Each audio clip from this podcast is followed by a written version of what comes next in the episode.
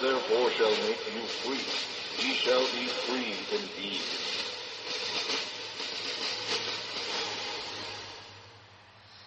We'd like to welcome you to our current event and weekly Bible study for February 12th, 2012. And today we're going to be covering a variety of different topics. Really not anything in today's teaching regarding the health updates, but it's going to be more focused on current events. We're uh, really too many things for me to, to list, but I'll just kind of give you a general overview. We're going to be talking about the first thing we're, going to be looking at is Valentine's Day.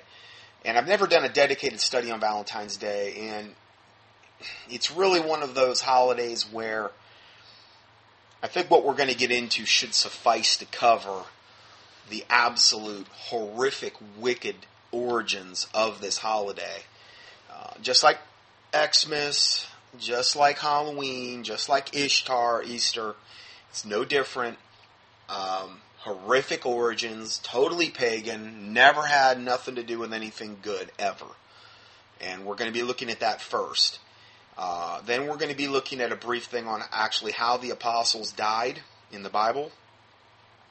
And then a lot of the stuff on the surveillance state and the incredibly draconian big brother things that are being implemented right now in America through Department of Homeland Security and various factions of the government to uh, basically label everyday Americans as terrorists and, and just trying to create this big brother surveillance state and, and the things that have just been done in the last week to last month regarding that. Uh, and then we're going to be looking a brief thing at Eddie Long. The uh, he has just been now crowned as a God King. Uh, the bisexual pedophile Eddie Long, who we've, we've reported on, uh, he's literally been crowned as a God King now, and um, just some other things regarding just the apostasy of the church. Really, that's what we're going to be looking at for the for the remainder of this study. So let's go right ahead and get into the first part, which is entitled Be Nobody's Valentine. And this is from uh, Pastor David Meyer, who passed away, I believe, in the last year of Last Trumpet Ministries. And this is actually one of his tracks. And he's got one of, uh, it's like an online thing. And he came out of a very high level occult background and has a very unique perspective on all of these uh, pagan holidays that we celebrate in America with the, you know the veneers that, that are put on them. He actually tells you what's really going on uh, from a from a uh, occultic witchcraft type standpoint. So each year on February 14th, countless millions of people celebrate a day known as St. Valentine's Day. Millions of heart-shaped cards and boxes of chocolates are given as gifts. Even churches have Valentine parties on the so called Day of Love. Uh, in schools, from preschool and kindergarten on up, children draw names from a box and exchange heart shaped notes which pair off the children and is said to be all in fun. People of all ages get into the act, and the words that are heard everywhere on the day are Be my Valentine. The sad fact is, most people never question the origin of the customs that they involve themselves with. Most people do not ask questions, but do do what everyone else does, never stopping to consider how Almighty God of heaven feels about these activities. So, when we consider that St. Valentine's Day is a day of preoccupation with the heart, it is essential that we listen to the following words spoken by the Word of God regarding the heart uh, Jeremiah 17, 9 and 10, the heart is deceitful above all things and desperately wicked. Who can know it? I, the Lord, search the heart. I try the reins, even to give every, even to give every man according to his wages and according to the fruit of his doings. And then also Proverbs 28, 26 that says, He that trusteth in his own heart is a fool. But whoso walketh wisely, he shall be delivered. So trusting in your own heart the Word of God says you're a fool. Whereas the world says, oh, no, no, trust in your own heart. Your heart will never fail you or never lead you astray. It'll never, I mean, you know, it's what all the Hallmark commercials say. It's what, you know, all of like the, so many of the movies teach and things of this nature. And the Bible teaches the exact opposite thing. Exactly the opposite. So, what you want to go by is the Word of God. And yes, if you're a born again Christian, guided by the Holy Spirit, your heart's not necessarily going to deceive you, obviously, but you have to have that perspective, though, that, of the big picture regarding the heart. You know, apart from the Word of God, apart from the Holy Spirit, um, the heart is deceitful above all things. So you, you know, you have to bear that in mind. Christian, Christians should be known by their discernment and should be asking questions regarding Valentine's Day. What is the origin of this unusual day? Why is there a preoccupation with the color red? Where did the heart shape come from? Ever think about that? And what does it mean? The heart shape. Well, that's because our hearts are exactly shaped like that. No, they're not. They're really not. If you actually dissect one, I have. I dissected human bodies for a whole year when I went to chiropractic college. They doesn't look like the heart-shaped box of candies. Okay? It doesn't. And when you find out what it actually represents, it's rather shocking. Uh, it's actually unbelievably shocking. Anyway, we'll get to that later. These and other questions will now be answered as we examine the roots and the pagan origin of this popular day. In the days of the Roman Empire, the month of February was the last and the shortest month of the day of the year. Okay? February originally had 30 days. Did you know that? February originally had 30 days. But when Julius Caesar named the month of July after himself, get it? July, Julius, July. He named the month of July after himself. He decided to make that month longer the month of July longer by one day and shortened February to 29 days while making July 31 days. This is how full of themselves these guys were. They're like, well, we can decide the, you know, the days of the calendar were so powerful and godlike or whatever they power trip they were on at that particular moment. Pride go, goeth before a fall, and haughty spirit before destruction is all I can really think of when I hear about that. So anyway, he wanted to show everybody what a big man he was, and he's going to basically lengthen the month of July to 31 days. And the month of July is named after Julius Caesar, July Julius. And um, I always like the orange Julius. Like they have those in the mall. You get those with the little orange Julius shakes. Remember those? Anyway, uh, so yeah, so he had to show everybody what a big man he was, and then, but what he did is he robbed a day from February. Okay, so then it was 29 days. Later, when Octavius Caesar, also known as Augustus, came to power, he named the month of August after himself because he didn't want to be outdone, obviously. Talk about one upsmanship, you know. So no, no, he had to he had to show what a big man he was, and he, he named the um, the month of August after himself. Augustus, August, get it? Okay. And not to be outdone, he also subtracted another day from poor February, which gave the month of August 31 days, and now February is down to 28 days. Kind of interesting, isn't it? So, poor February. Anyway, uh, to this day, it remains that very same way. February has 28 days. August still has 31 days. July still has 31 days. The ancient Romans believed that every month had a spirit that gained in strength and reached its peak at or apex of, uh, of power in the middle or the Ides of the month. The Ides, I D E S. Remember, beware of the Ides of March. Okay, the Ides is the middle of the month. All right. So, this day was usually the 15th because most months, you know, on average, let's say they have 30 days. Okay, so the Ides would be the 15th day of the month, and it was this day when the witches or the augurs, uh, or the soothsayers would work their magic. At least it was one of the main days they would work their magic. Why? Because the spirit they believed in that month had its gained its power or reached its apex at that month. Therefore, their witchcraft had more power whenever they worked their ceremonies. Okay, and they still do this. Okay. The ancient Romans believed that every month had. Okay, no, I already read that. I'm sorry. The augur was a person filled with the spirit of divination. They're different devils and demons that occupy people that give them the ability of, let's say, divination, fortune telling, precognition, this type of garbage, this type of witchcraft that's forbidden in the Bible and was punishable by death in the Bible if you, you know, were practicing it. So, an augur was filled with the spirit of divination, and the word augur is where we get the word inaugurate, which means to take omens. That's what the word inaugurate actually means, to take omens. Uh, since February had been robbed by the Caesars and had only 28 days now, the Ides of February, meaning the middle, became the 14th day of the month, as opposed to the 15th day, which is what it usually was.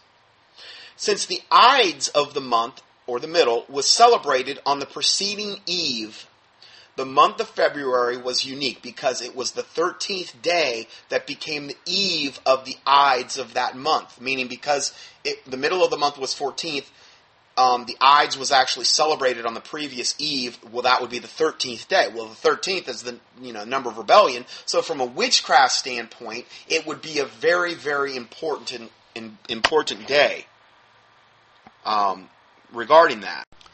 And as a result, it became a very important pagan holiday in the Roman Empire. The sacred day of February 14th was called Lupercalia, or the Day of the Wolf. This was a day that was sacred to the sexual frenzy of the goddess Juno. Okay, so this was the, you know, no red flags so far. Okay, Day of the Wolf, sacred sexual frenzy day to the goddess Juno. You know, so far no red flags. Okay. This day was honored. This day also honored the Roman gods Lupercus and Faunus, as well as the legendary twin brothers who supposedly founded Rome, Romulus and Remus. Okay? These two are said to have been suckled by wolves in a cave on the Palatine Hill in Rome. It's, I mean, you know, it's, it's, I had a couple friends. They were suckled by wolves in a cave, you know, growing up. I mean, it's, it's a common thing. Anybody who's anybody's done that. I mean, come on. Anyway, just little sarcastic humor. Um, yeah, so Romulus and Remus, uh, these are two are said been suckled by wolves in a cave on Palatine Hill in Rome. The cave was called Lupercal and was the center of the celebrating on the eve of Lupercalia or February 14th. So this was like where everybody gathered in this cave to commemorate where Romulus and Remus were suckled by wolves. Okay, uh, on the um, and they did this on the eve of Lupercalia or February fourteenth. Now, parental guidance suggested for the next part. So you might want to pause the recording, I'm not going to get into the gory graphic stuff, but you know, I'm going to try to keep it as clean as possible. But I also think that you know we need to know the devices of Satan, lest he get an advantage of us. We need to understand the utter depravity of what this holiday, I mean holiday, I mean holy day, because this is a holy day to the pagans. That's where we get the word holiday from. It's a holy day to the pagans. And um, this is the next part that we're going to get into. Because what is what is Valentine's really all about? Well, we've already got into a little bit of it. I think we've hopefully already heard enough already to understand that there's some major, major, hugely red flag problems with this pagan holy day. Now, on this day of Lupercalia, which was named later named Valentine's Day, the Luperci, or the priests of Lupercus, dressed in goatskins for a bloody ceremony. The priests of Lupercus the wolf god, would sacrifice goats and a dog and then smear themselves with blood. These priests, made red with sacrificial blood, would run around Palatine Hill in a wild frenzy while carrying a goatskin thong called a febra. Febra. Okay? So, so far, we just got a whole bunch of demon possessed priests. They're all covered in blood from goats and a dog. They're running around in a wild frenzy. They're carrying a goat skin called a febra. Again, no red flag so far. So far. Women would then sit around the hill as the bloody priest would strike them with the with the bloody goatskin thongs to make them fertile. It's a fertility holiday, just like Ishtar, Easter, the, which is where we derive the word Easter from. Ishtar, the goddess Ishtar, the fertility goddess. Why we have bunnies, which are the fastest procreating mammal, representing Ishtar, and we have the, the colored eggs. Eggs are eggs are um, fertility, obviously having to do with fertility. Bunnies, Easter, fertility holiday the whole nine yards. I mean, again, I've done a whole teaching on Easter. Just key in Easter in, in the keyword search box, or Xmas, or Halloween, or these holidays. I just go to contendingfortruth.com, search for the item that you're wanting to know about, and you. I've generally done a teaching. Actually, last week's teaching was my 300th teaching. Uh, I've done way more parts than 300, but it was actually my 300th dedicated teaching. So, praise the Lord. I didn't, honestly, I never thought I would make it that far. I, I thought that, I don't know, I just didn't think I probably would with the kind of material that I get into. But praise the Lord, He's been merciful. So, anyway, um, um, let's go further here. Okay, so the women would sit around the hill. The priests are going crazy. They're they're striking the women with the the bloody priest would strike them with the goatskin thongs to make them fertile. Okay, the women fertile. The young women would then gather in the city, and their names were put in boxes.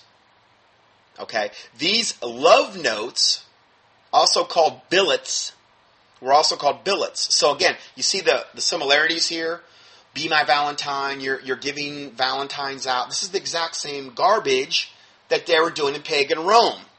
Just a little different variation of it. So, they would, uh, the women would gather in the city, they would put their names in boxes. These love notes were also called billets. The men of Rome then would draw a billet, and the woman whose name was on it became his sexual partner whom he would fornicate with until the next Lupercalia or the next February 14th. So it's like he'd have this woman, I don't know, concubine, whatever you want to call it, who he could have sex with for the next year until the next Valentine's Day. And it was like this random draw. It was like the lottery or something. Thus, February 14th became a day of unbridled sexual lust. The color red was sacred to that day because of the blood of the that you know the, the they were the priests were covered in blood and you know and then the heart shape was also popular as well. The heart shape was not represent was not a representation of the human heart though, which looks nothing like it. I can verify that.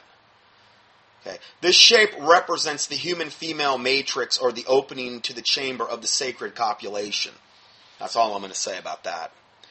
So, when the Gnostic Catholic Church began to get a foothold in Rome around the 3rd century AD, they became known as Valentinians. The Gnostic Catholic Church, some of my favorite buddies out there. Gnostic means hidden knowledge or occult knowledge. Catholic Church, you know, obviously. Uh, so, the Gnostic Catholic Church began to get a foothold in Rome around 3rd century AD. Really, all the Gnostic Catholic Church, or all the Catholic Church was, was it was just an amalgamation of what Rome already was. But what they did is they just started Christianizing pagan holidays. That's all they did. With Constantine around 318, when he was officially proclaiming himself to be the first pope. Now, all of this lukewarm Christianization it didn't take place all at once, but it started around that time. And the Roman Catholic Church was just a continuation of pagan Rome in the holidays. But what they did is they labeled, started labeling the holidays with Christian names in order to appease the lukewarm Christians that would agree to participate in this religion. Okay? And it also didn't offend the pagans because they were already celebrating these same holidays anyway. They all had pagan origins. And yet people like me are demonized because, oh, you don't celebrate Christmas. How, what kind of Christian are you? I don't celebrate pagan holidays. I'm really sorry to burst your bubble. Uh, you mean I don't celebrate Saturnalia, which is what actually Xmas or Christmas was actually called before it was Christmas? No, I don't celebrate Saturnalia, which was actually the birth of the sun god Tammuz. See, what the Catholic Church did is they said, oh no, it's not the birth date of Tammuz anymore, the sun god. It's the birth date of Jesus Christ, the Son of God. See, do you see how closely they parallel? It went from the birth date of the sun god, Tammuz, the offspring of uh, Semiramis and um, Nimrod in Babylon, and then you can trace that same pagan deity through. They always have the, the, the father, the mother, and and the and the son. Okay, all the pagan deities and the pagan cultures always have this repeating pattern over and over again. And this is what the Zeitgeist movie tries to key on. And they say, see, Jesus is just a continuation of the whole pagan thing that's been throughout ever since Babylon, and we have documented proof to prove it. No, Jesus Christ was totally separate, totally different, totally different deal altogether. And I prove that in the two teachings I've done on the Zeitgeist, and just key in the Zeitgeist that word in the keyword search box at contendingfortruth.com because we refuted both the Zeitgeist movie and the Zeitgeist addendum movie as well. And it wasn't hard to do. It was rather simple. But um, anyway, if because that's a big one, that's a big one that, that a lot of the uh, modern day New Agers and, and, pagans have tried to throw in the faces of Christians. See, you're you're just nothing but a continuation of all these pagan. No, it's not. Don't don't don't lump us in with all that garbage because True Bible believing Christianity has nothing to do with that. Nothing to do with it. No matter how much they want to try to lump us in with that and lump us in, true, Bible believing Christians in with the Catholic Church, because this is what people like that love to do. They love to lump true Bible believing Christians in with the Catholic Church. See, the Catholic Church does do that. The Catholic Church does have their goddess Mary. And, you know, that whole Mary, Son, Father, deity thing, but they have paganized it. It is pagan the way the Catholics do it. Anyway, I've thoroughly refuted that in these other teachings. So anyway, let's go further. So when the when the Gnostic Catholic Church began to get a foothold in Rome around third, the third century AD, they became known as the Valentinians.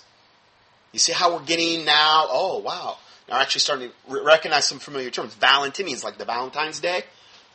Catholic Church, hmm, yeah, because they paganize all these holidays. Or no, no, they Christianize them, pseudo Christianize them, in order to make it palatable for people who would identify themselves as Christians to come into the Catholic cult which is all it is, it's a cult. The Catholic Valentinians retained the sexual license of the festival in what they called, quote, angels in a nuptial chamber, which was also called the sacrament of copulation. Talk about sickening. This was said to be a reenactment of the marriage of Sophia and the Redeemer. As the participants of the February 14th ritual began their sexual sacrament, presided over and watched by the priests known as Valentinians, the following liturgy was actually spoken. And it said, quote, Let the seed of light descend into thy bridal chamber. Receive the bridegroom. Open thine arms to embrace him. Behold, grace has descended upon thee. End of quote. So the Catholics took this overtly evil, totally satanic pagan holiday from Rome, just like they did with Saturnalia and turned it into Xmas, just like they did with with um, the celebration of, of Easter, which was already pagan. There, there, that was that was the word they had back then, anyway, and it was an offshoot of the um, of the term Ishtar, the fertility goddess. Catholics did this exact same thing with Valentine's Day, and they turned it into some supposed Christianized sacramental holiday that they said was Christian in order to make it palatable for the pagans and for the pseudo and for the Catholics or the pseudo Christians that were in that cult or were thinking about coming into the cult. They were trying to appeal to as many people as possible and make it palatable for them to come into their cult. You know, they're like used car salesmen and they're trying to, to get the biggest demographic they can get. That's what it's all about. As time went on, the Orthodox Church suppressed the Gnostic Catholics and manufactured, quote, St. Valentine's Day, whose day continues to be celebrated in these modern times. It should be without saying that Christians should avoid Valentine's Day like the plague. In God's eyes, it's still called Lupercalia, or the Day of the Wolf. Men become wolves as they carry on the satanic rituals described above. Obviously, most people don't celebrate it that way. But the Bible says, if the foundations be destroyed, what can the righteous do? Well, the foundation of this was already corrupt. This is what I love about Xmas, Christmas. I love it. Oh, don't take the Christ out of Christmas. Don't you dare. Christ was never in Christmas. He never had nothing to do with it. If Jesus Christ was alive, he would be rebuking all the Christians that are celebrating this pagan holiday. He was never in Christmas. The foundations were corrupt from its very inception when it was known as Saturnalia, which is what it should be still known as. Well, we can take something that was bad and use it for good. No, if the foundations be destroyed, what was the foundation? Pure paganism and evil and debauchery, sexual debauchery, human sacrifice. We can use it for good. I, just, I don't see any Bible for doing that. I see abstain from all appearance of evil. I see learn not the way of the heathen. And I could go on and on and on with different Bible verses. But what would my family say? I really don't. What does it matter? Your life's not a popularity contest as a Christian. I mean, it's just not. You just have to bow up, man up, whatever you want to say, and just stop doing it. Because, you know, to whom much is given, much is required. Particularly once you know about this stuff, if you don't do anything about it, and you're and you're a born again Bible believing Christian, well, expect to be chastened of God. Expect to have the punishment from God, or the chastening, or the spanking, or whatever you want to call it, coming. Because whom the Lord loveth, he also chasteneth. And if you be without chastisement, then you're bastards. A bastard is an illegitimate son. So people that do this stuff, and they do it year after year after year, and this and that, and they don't, well, and you don't ever see any chastening of God's on their life, especially after they're aware that it's a pagan holiday, then there's a problem. Um, because you should see God's chastening on a Christian's life if they're doing wrong. So, and this is wrong. I mean, hopefully we've proven clearly that this is wrong. And again, I haven't done, obviously, this isn't the teaching on Xmas or Ishtar, but listen to those teachings. I, I, I, actually, in those other teachings, what I give you is far more overwhelming because the teaching's much longer and we go into much greater depth. Okay, than we're going to go into here with Valentine's Day.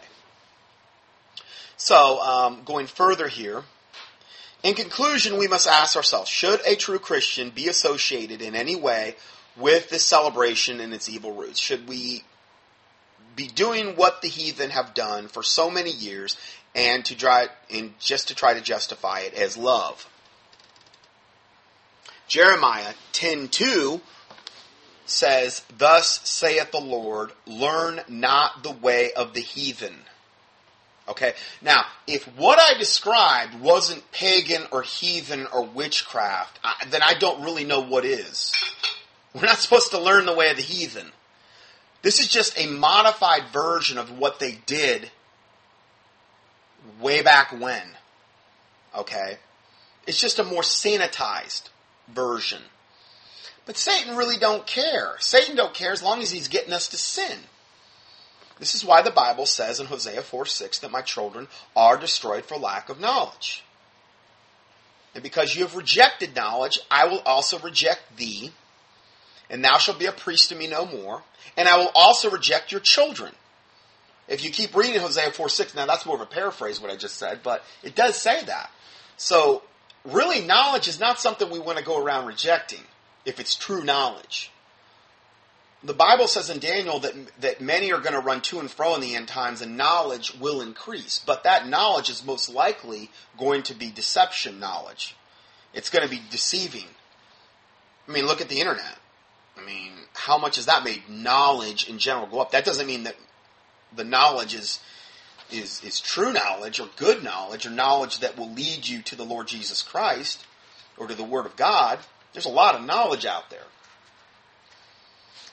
um, 2 Corinthians 2.11, lest Satan get an advantage of us, for we are not ignorant of his devices. Well, there's more devices of Satan now than there's ever been, ever. There's more false knowledge out there. There's more cults out there. There's more offshoots of pseudo-Christianity than I could possibly ever cover. There are more denominations now and more uh, so much garbage. That's why I tell people don't follow me. Follow the Word of God. Get a King James Bible. Follow the Word of God. Follow the Lord Jesus Christ. Man can fail you. Cursed be the man that trusteth in man, and that maketh flesh his arm, and whose heart departeth from the Lord. Jeremiah seventeen five. Okay? So you don't put your trust in a man. Put your, you put your trust in the Word of God. But he does not want us to be destroyed for lack of knowledge. And the Bible goes on to say in in Second Thessalonians regarding the end times, after he talks about the Antichrist being revealed and, and, and the falling away of the church and these types of things, that for this cause God shall send them strong delusion that they will believe a lie, that they might all be damned to receive not the love of the truth, but had pleasure in unrighteousness. So see, the truth needs to be grounded in true knowledge, obviously. So you got to really be picky on what knowledge you're choosing to believe. It's not just like all knowledge. It's not like all knowledge is equally valid. But the fear of God is the beginning of wisdom, understanding, and knowledge. So, if you feel like I've, I've got such a hard time with all this, pray for the fear of God because the fear of God is the beginning of understanding, of knowledge, of wisdom. So you need understanding and wisdom to process the knowledge. Think about that. You gotta have, I mean, you can have knowledge all day long, but you gotta have understanding and wisdom to process the knowledge and to be able to ferret out good knowledge from bad knowledge. So you need more fear of God right now than you would ever need in times past. Why? Because there's more knowledge and more garbage and more deception now than there's ever been. And then we got the Antichrist the false prophet who be coming, making their, their debut probably pretty soon here. And they're going to deceive the whole world through miracles and signs and lying wonders. And then, you know, you better be grounded in the, in the Word of God and in the Lord Jesus Christ as a born again Christian and have your solid rock, have your house built on the solid rock of Christ Jesus for when the winds come and the rains come and all these things, you won't be moved if you're built on the solid rock of Christ Jesus. But if you're not, I mean, how are they going to, the Bible says they deceive the whole world, essentially. And it says if it were possible, they would deceive the very elect. The false Christ in these types of things coming. It says that in Matthew 24, 24, regarding the end times. They shall, if, I mean, if it were possible, they shall deceive the very elect. Well, Jesus Christ kept saying, be not deceived, be not deceived. Learn not the way of the heathen.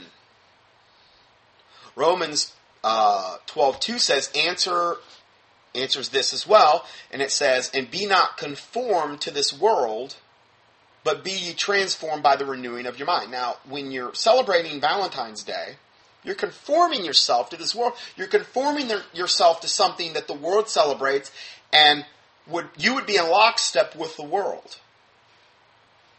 I mean, I mean, I would imagine almost most Christians, the vast, vast, vast majority, are celebrating Valentine's Day just like the rest of the world. You know, they don't see anything wrong with it. A lot of them, it's their favorite holiday. Oh, it's the holiday of love. No, it's the holiday of unbridled pagan sexual lust. Kind of got a little bit off there, as we've proven. But when you're doing this, you're conforming yourself to the world. Uh, 1 John 2.15, love not the world, neither the things that are in the world. If any man love the world, the love of the Father is not in him. For all that is in the world, the lust of the flesh, the lust of the eyes. Now, again, you look at what we just talked about with the origins of Valentine's Day, and you look at even today, I mean, oh, you know, you've got to go all out for Valentine's Day, and it's the day you got to show what a romantic you are, and and you do this for your wife or your husband or whatever, and a lot of it, the the bottom line is, let's be real honest here. A lot of it, what's the motivation? Well, the motivation, from what I can see, and I'm just being flat out honest. I mean, to me, the motivation's okay. Um, what um, what am I going to get out of it? From you know the obvious standpoint, I don't really want to say a whole lot more, but you know you, you know where I'm going with this. You know, um, that's the whole motivation behind the holiday. If we're all honest with ourselves, pretty much. You know. okay, the lust of the flesh, the lust of the eyes now, there's also devils and demons that emanate and operate through this pagan holy day that are operating through you, whether you're a Christian or you're not a Christian, if you're participating in it. So there's an unseen aspect of this. Remember, is the middle of the month. It's when the witches and the warlocks and these types of people did their magic. They will literally go, and even to this day, they will release spirits of lust and debauchery and whatever on the masses. And if you're participating in these holidays, you're you've got open doors, like barn doors, in your soul that will that are you you're making yourself vulnerable to Satan and the devices of Satan.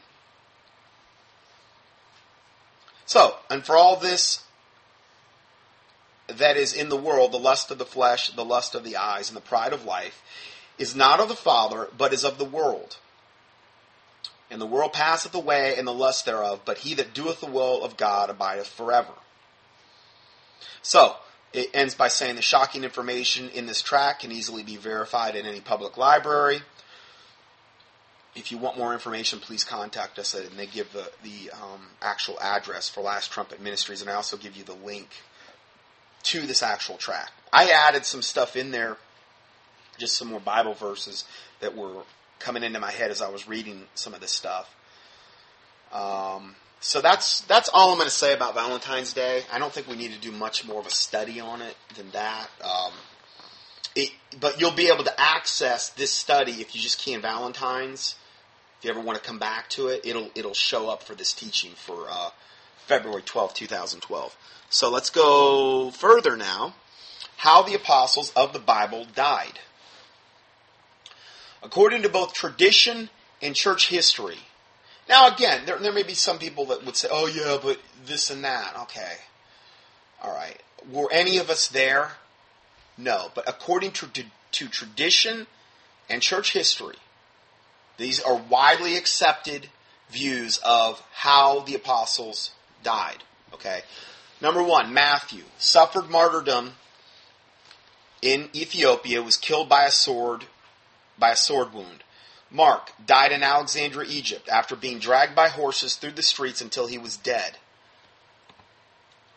Luke, Luke the physician, was hanged in Greece as a result of his tremendous preaching to the lost. John faced martyrdom when he was boiled in a huge basin of boiling oil during a wave of persecution in Rome. However, he was miraculously delivered from death. John was then sen- senten- sentenced to the mines on the prison island of Patmos, where he wrote the book of Revelation. The Apostle John was later freed and returned to serve as the Bishop of Edessa in modern Turkey. He died as an old man, the only apostle to die peacefully. Peter, he was crucified upside down on an X shaped cross. According to the church tradition, it was because he told his tormentors that he felt unworthy to die in the same way that Jesus Christ had died. James the Just, the leader of the church in Jerusalem, was thrown over a hundred feet down from the southeast pinnacle of the temple when he refused to deny his faith in Jesus Christ. When they discovered that he survived the fall, his enemies beat James to death with a fuller's club. This is the same pinnacle where Satan had taken Jesus during the temptation. After he came out of the desert for 40 days, same. And he lived. And then they beat him to death after that. Whew. James the Great, the son of Zebedee, a famous writer that goes by the name Clemens Alexandrinus, once wrote about how James the Apostle had died. Alexandrinus commented on how James' state of mind was while he was being led to his execution. Get this. Alexandrinus wrote about how James had shown extraordinary courage. He pointed out that James was so brave that he had impressed one of the guards to such a degree that the guard had fallen down on his knees and asked James for forgiveness and confessed that he too was a Christian. The guard had also made the remark that James, James should not die alone, and so it was that with his request and this discovery about the guard's faith, that both James and the guard were beheaded by the sword that very same day. Whew. Man. Praise the Lord Jesus Christ. This is some humbling stuff. Bar- Bartholomew, also known as Nathaniel, was a missionary to Asia. He witnessed for our Lord in present day Turkey. Bartholomew was martyred for his preaching in Armenia, where he was flayed to death by a whip. Andrew was crucified on an X shaped cross in Patras, Greece. Patras, Greece. After being whipped severely by seven soldiers, they tied his body to a cross with cords to prolong his agony. His follow- followers reported that when he was led toward the cross, Andrew saluted it in these words. I can hardly get through this without crying. He said, I have long desired and expected this happy hour.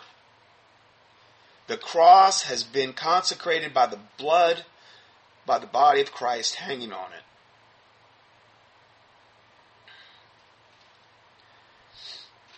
He continued to preach to his tormentors for two days until he expired.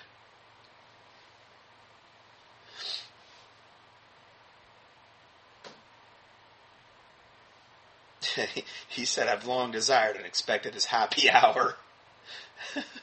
God bless him. I mean, I don't know. You, you can't help but love love them, you know. To them, death was the door. You know, it was the long-waited, expected time when they were going to go be with Jesus Christ. You know, and the other Christians that had passed away. That, I mean, wow. Praise the Lord. They could only do that through the Lord Jesus Christ, through the power of the Holy Spirit. You can't, in and of yourself, muster this kind of courage up. You can't do it. It has to be through the Lord. It has to be through as a born again Christian. You just can't do it any other way.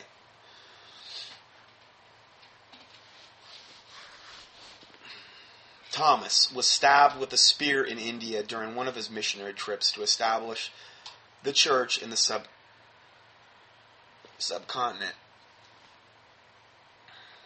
Jude was killed with arrows.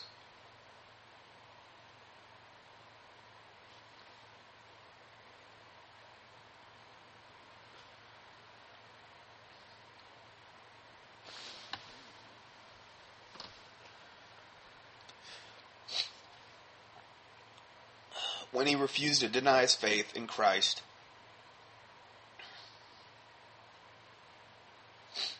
Matthias, the apostle cho- chosen to replace the traitor Judas Iscariot, was stoned and then beheaded. Paul was tortured and then beheaded by the evil Emperor Nero in Rome in 67 AD. Paul endured a lengthy imprisonment and was allowed, which allowed him to write many of his epistles to the churches he had formed through the Roman Empire. These letters, which taught many of the foundational doctrines of Christianity, form a large portion of the New Testament. Perhaps this is a reminder to us that our sufferings here, at least up to this present point, and this is to my, you know, most of my listeners, I would imagine, we're not undergoing this type of persecution. Not to say that not all, not to say that there haven't been millions in this last century that haven't suffered and died for Christ. But uh, our sufferings are indeed minor compared to the intense persecution and cold cruelty faced by the apostles and the disciples during their times for the sake of the faith. Matthew 10:22 says, "And you shall be hated of all men for my name's sake, but he that endureth to the end, the same shall be saved." Hebrews 11:33 through 39 says, and this is like the Hall of Fame of faith. They've referred to it sometimes in the Bible, um, where it starts talking about how um, faith is the substance of things hoped for and the evidence of things not seen.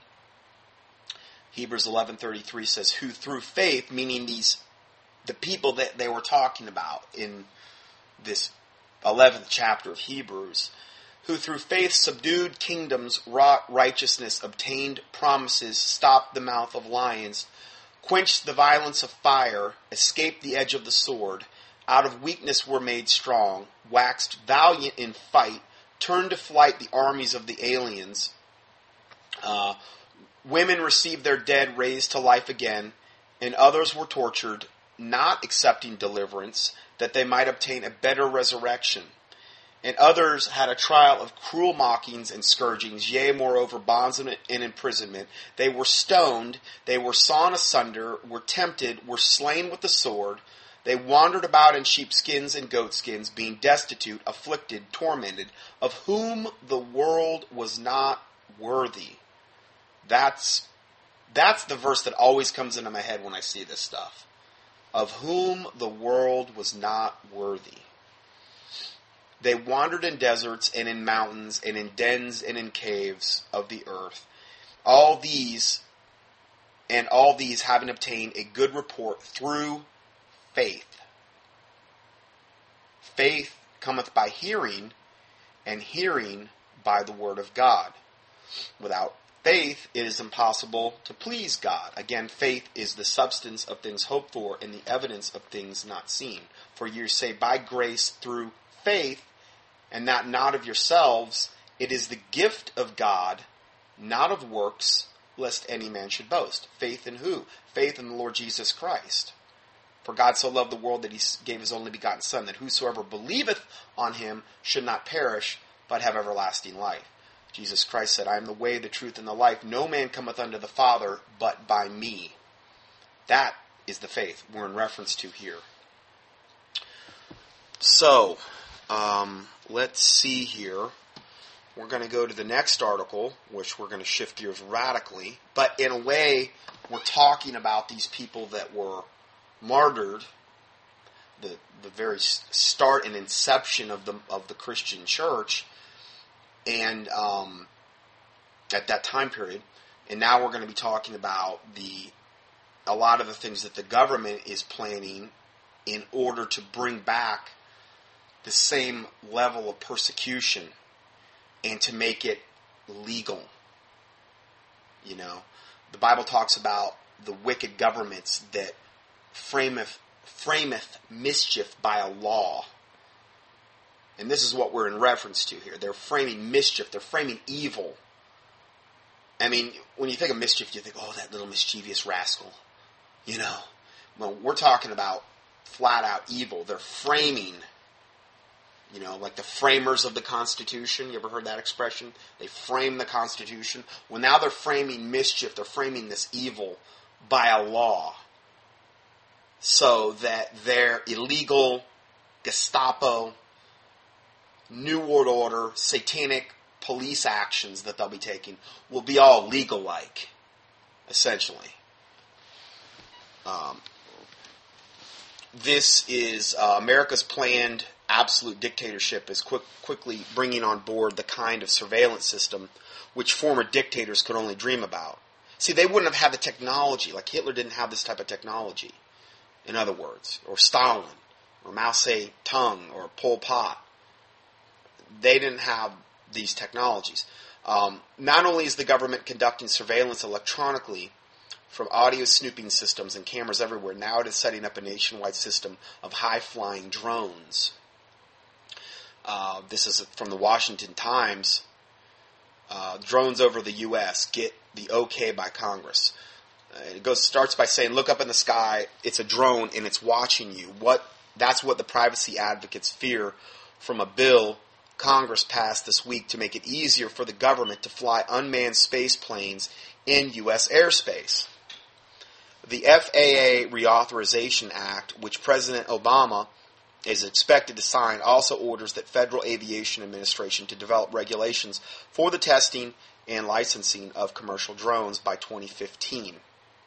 Notice the FAA Reauthorization Act orders the Federal Aviation Administration to to develop the regulation of drones by 2015. The FAA has no choice in this matter, as they are being ordered to develop these awful machines.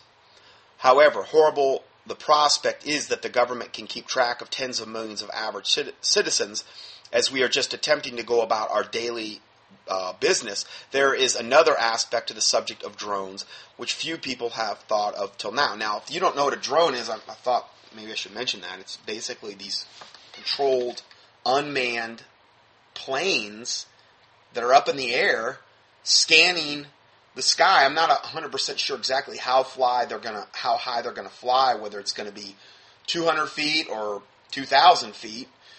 Um, but they have cameras in them. They're scanning the thing, the the, the, the terrain below them, and um, that's what we're in reference to. Thirty thousand of these things up in the air. And it really does harken back to like the Big Brother 1984, where you know the eye in the sky, man. I mean, it's this is what they're in reference to here. Um, these drones are also fully missile capable. These drones are killing civilians in Pakistan right now, in uh, Afghanistan and Somalia. These drones could also be ordered by American authorities, like Homeland Security, to fire on a car in which a citizen who is deemed a quote domestic terrorist is riding. If the citizen's wife and children are in the car, well, that's too bad. They will just be deemed as quote collateral damage.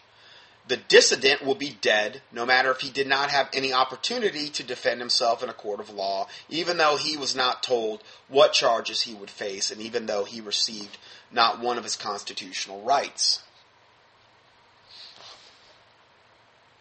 So, this is where we're heading. Our government is systematically passing dictatorial laws, regulations, and capabilities, but not implementing them immediately.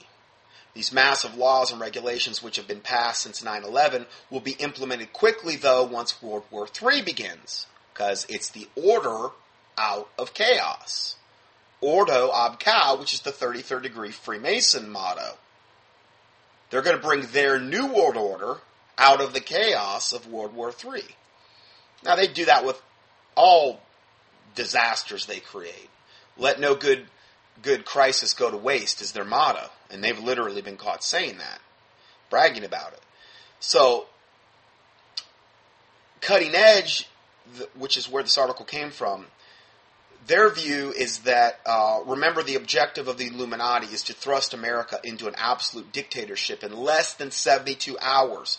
Shock and awe. Hit them hard, hit them quick. Kick them when they're down. Shock them. Don't let them. In other words, people aren't going to have time to adapt to the situation. This is what they're hoping. No one will be able to plant their survival seeds or use their stored food or use that emergency generator. Now, remember, that might be their plan. I'm not buying into that. I'm not believing that God is going to just let people just be wholesale slaughtered born again, Bible believing Christians, and there's like there's no hope, and there's no hope for tomorrow. I don't buy into that. I, I don't see any Bible for that. God always preserves a remnant, but you got to have the faith to believe God can preserve you. You know, because if you don't have the faith to believe it, chances are you're not going to get preserved. Because without faith, it is impossible to please God. It always boils back to faith, just like we were just talking about. And that's why I believe that why the Bible says in Ephesians 6, where it talks about the full armor of God, it says, above all, taking up the shield of faith, wherewith you will be able to quench all the fiery darts of the wicked one. Well, what is this? This is all satanic. All this garbage is satanic. It may be taking place on a physical, in our physical dimension, but what is behind this? It's satanic. Above all, wherewith you'll be able to quench all the fiery darts of the wicked one. So it's more of a spiritual war than we than we we we would tend to focus on. Oh my word, it's a drone, it's military, it's bullets, it's yeah, but we don't battle against flesh and blood, but against princes and principalities and these types of things. Okay, rulers of wickedness. This is where the battle really is. Okay, it's a spiritual battle. The weapons of our warfare are not carnal, but mighty through the pulling down of strongholds. There's a lot of Bible verses that relate to that. So um, you need to have the faith to believe that God can deliver you uh, out of any situation. So then it goes on to say, before people can consider dissidents can even react, they will be in prison. Well, again, that's their take.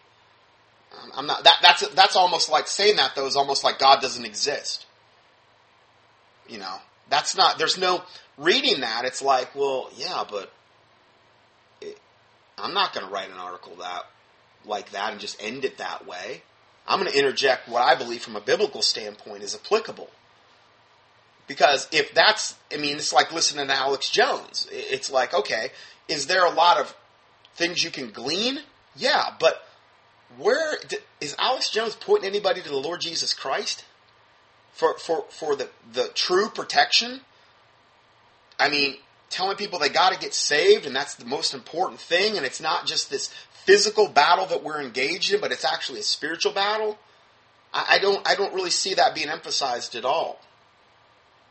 You know, I mean, they're they're way ahead of us tech, technologically and this and that, and to fight this battle on a on a merely physical plane, we, we would get absolutely slaughtered. But we need to look at it from a biblical standpoint, from an end time biblical standpoint, because if you can look at it from that standpoint, you won't get so downtrodden and, and disheartened and, and overwhelmed. And, and you, it's really important to do that because you have to have that balance there. When, and this is what I don't see a lot of those. I mean, the alternative media in general. I don't see them doing that at all. You know, it's like, oh, we're we're we're gonna we're gonna fight under our last dying breath and this type of thing. Oh, some of them will say that and give you that impression. Okay, well, yeah, but what does that matter if you die and go to hell? what does that matter? And you have the faith to believe that the Lord Jesus Christ can protect you. The angel of the Lord encampeth around about them that fear him and delivereth them. That's a pretty cool verse. Why don't we why don't we emphasize those types of verses as well? Well, that would imply that you're a born again Christian, and that's not palatable for a lot of people. A lot of people just want to be patriots, and they want to go down swinging, and they want to go down, you know, whatever Rambo style. What does it matter if you end up plunging into hell afterward? And how's God going to get any glory from that anyway? But what if God delivers people that truly believe that the, they can be delivered by God and they have the faith to believe it because that's a prerequisite. And that other people see this. Hmm. Will it be like Psalm 64 where it talks about the wicked and, and ask God to hide us from the secret counsel of the wicked and then it goes on to say, but God shall shoot at them, meaning the wicked, with an arrow. Suddenly shall they be wounded, so they shall make their own tongues to fall upon themselves. All that see them shall flee away and all men shall fear and shall declare the work of God. Both saved and unsaved, all men shall fear and shall declare the work of God, for they shall wisely consider of his doing, meaning God's doing. The righteous shall be glad in the Lord and trust in him, and all the upright in heart shall glory. I think a lot of people could get saved through that. Why? Because God's getting the glory. That's what we want. God shares his glory with no one.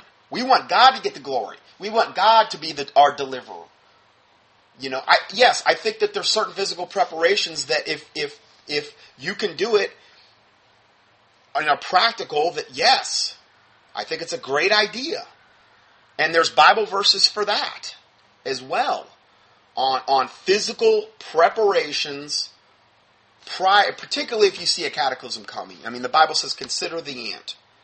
Stores up his food, you know, gathers his food in summer, so he has food to eat in the winter, essentially. I'm paraphrasing here. The prudent man foreseeth the evil and hideth himself, but the simple pass on and are punished. You look at what Joseph did, how he stored up the food for those seven good years so that they could have food for the seven bad years. Was that unbiblical?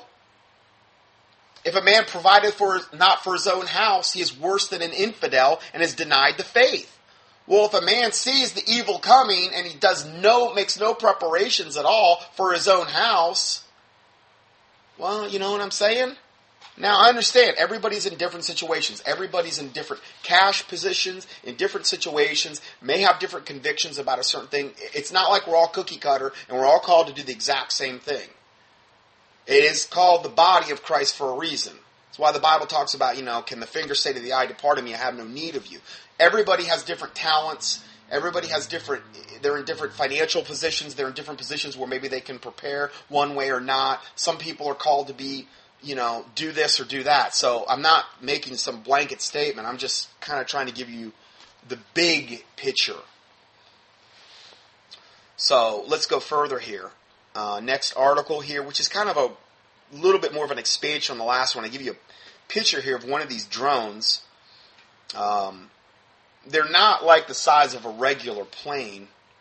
I don't believe they're they're smaller. Um,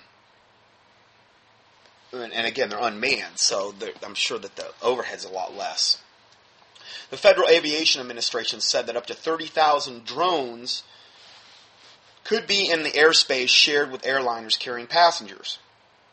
Some types of surveillance drones are already being used by police departments across the country including in Montgomery County, Texas, where the Department of Homeland Security recently gave the go ahead for law enforcement in the United States to deploy the Shadowhawk mini drone helicopter that has the ability to tase subjects from above, as well as carry a 12 gauge shotgun and grenade launchers. So that seems pretty benign, you know. Anyway, uh, U.S. law enforcement bodies are already using drone technology to spy on Americans in December, a Predator B drone was called in to conduct surveillance over a family farm in North Dakota as part of a SWAT team raid on the Brossart family, who were suspects in the crime of st- stealing six missing cows. I'm not making this stuff up. Uh, send in the drones. You that song, "Send in the Send in the Clowns." Remember that? Send in the drones. Anyway, um, so let's go further here.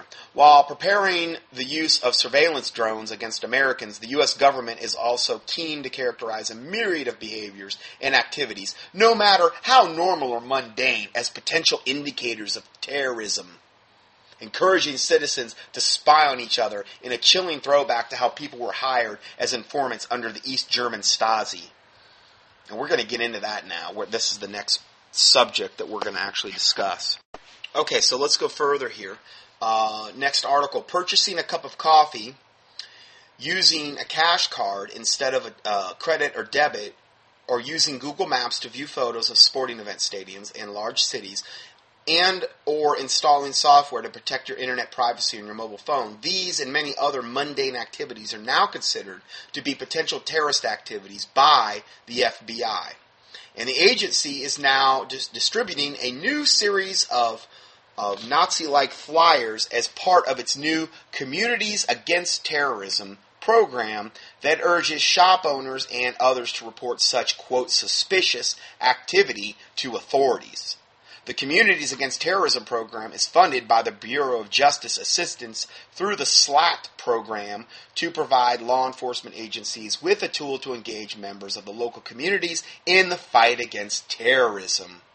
And there's a link here to their devil website. The SLATT program offers both on site and online training or indoctrination brainwashing for coffee shop owners, financial institution employees, tattoo shop artists, and many others into how to spot potential terrorist activities.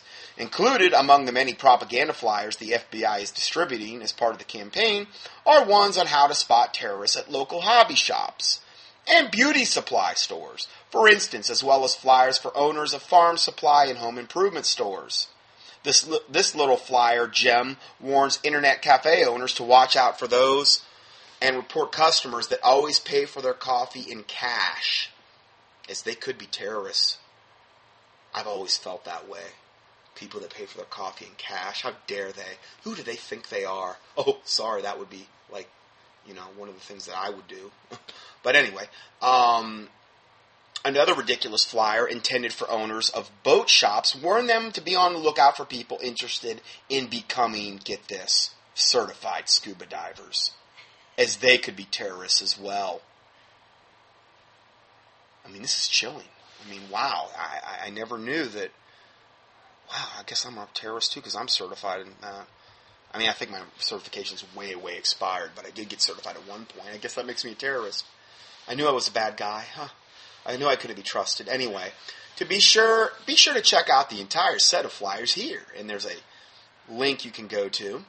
A few years ago, the type of out, uh, this type of outlandish fear mongering and Stasi style spying on citizens would have been considered a crazy conspiracy theory by many. But today, the U.S. Department of Homeland Security, with its See Something, Say Something campaign, the U.S. Transportation Security Administration's First Observer Citizen Spying Program, and the TSA's Visible Intermodal Prevention and Response, or VIPER, Internal Checkpoint Force, together with the FBI spying program, are making this police state nightmare in America a tangible reality for all of us to enjoy. So that's that article. Uh, let's see. Let's see if we can keep going on here. I'm kind of running out of time here. Um, here's the next article. As part of the effort to encourage business owners to spy on their customers, the FBI has labeled the bulk purchase of food as a potential indicator of terrorist activity, despite the fact that FEMA itself last year purchased $1 billion of storable food. The uh, flyer aimed at military surplus stores produced under the auspices of the FBI's Community Against Terrorism project encourages owners to report people who make bulk purchases of items to include which include meals ready to eat. Now they're they're potential terrorists too. Uh, according to the flyer, the FBI advises store owners to demand IDs from all new customers, as well as asking them questions about their purchases and being aware of suspicious statements. The flyer also characterizes paying with cash or demanding identity privacy as an indication of terrorism. The characterization by the feds of those who choose to protect themselves against rising food prices or a potential interruption in the food supply by purchasing storable foods as potential terrorists is not only chilling, but it's also p- completely hypocritical. Because FEMA itself ordered $1 billion worth of dehydrated food in just one year, last year alone purchasing a total of 420 million meals. Are we to follow the FBI's advice and treat this as, as suspicious activity? Should FEMA be reported to other, all other law enforcement agencies as a potential terrorist threat? Well, of course they should, because they really are the terrorists. But again, woe unto them that call evil good and good evil. This is what we're getting into here more and more every single day. Okay, I just looked and I've got, I was trying to get all of this theme under this part one, but I just I, am not going to be able to cover it all. So I'm going to go ahead and end part one here, and we will go to part two next. Probably going to be about a three part teaching for today. So God bless you, and we'll see you in part two. Scott Johnson's weekly audios are available for free 24 7 on the internet at contendingfortruth.com. That's C O N T E N D I N G F O R T R uth.com. Please help us continue this work. To support this ministry, our mailing address is Scott Johnson, second line 450 Conover, C O N O V E R Boulevard West, n- number 202. Third line, Conover, North Carolina 28613. or on the internet, PayPal can be used at contendingfortruth.com. Thank you, and may the Lord Jesus Christ richly bless you.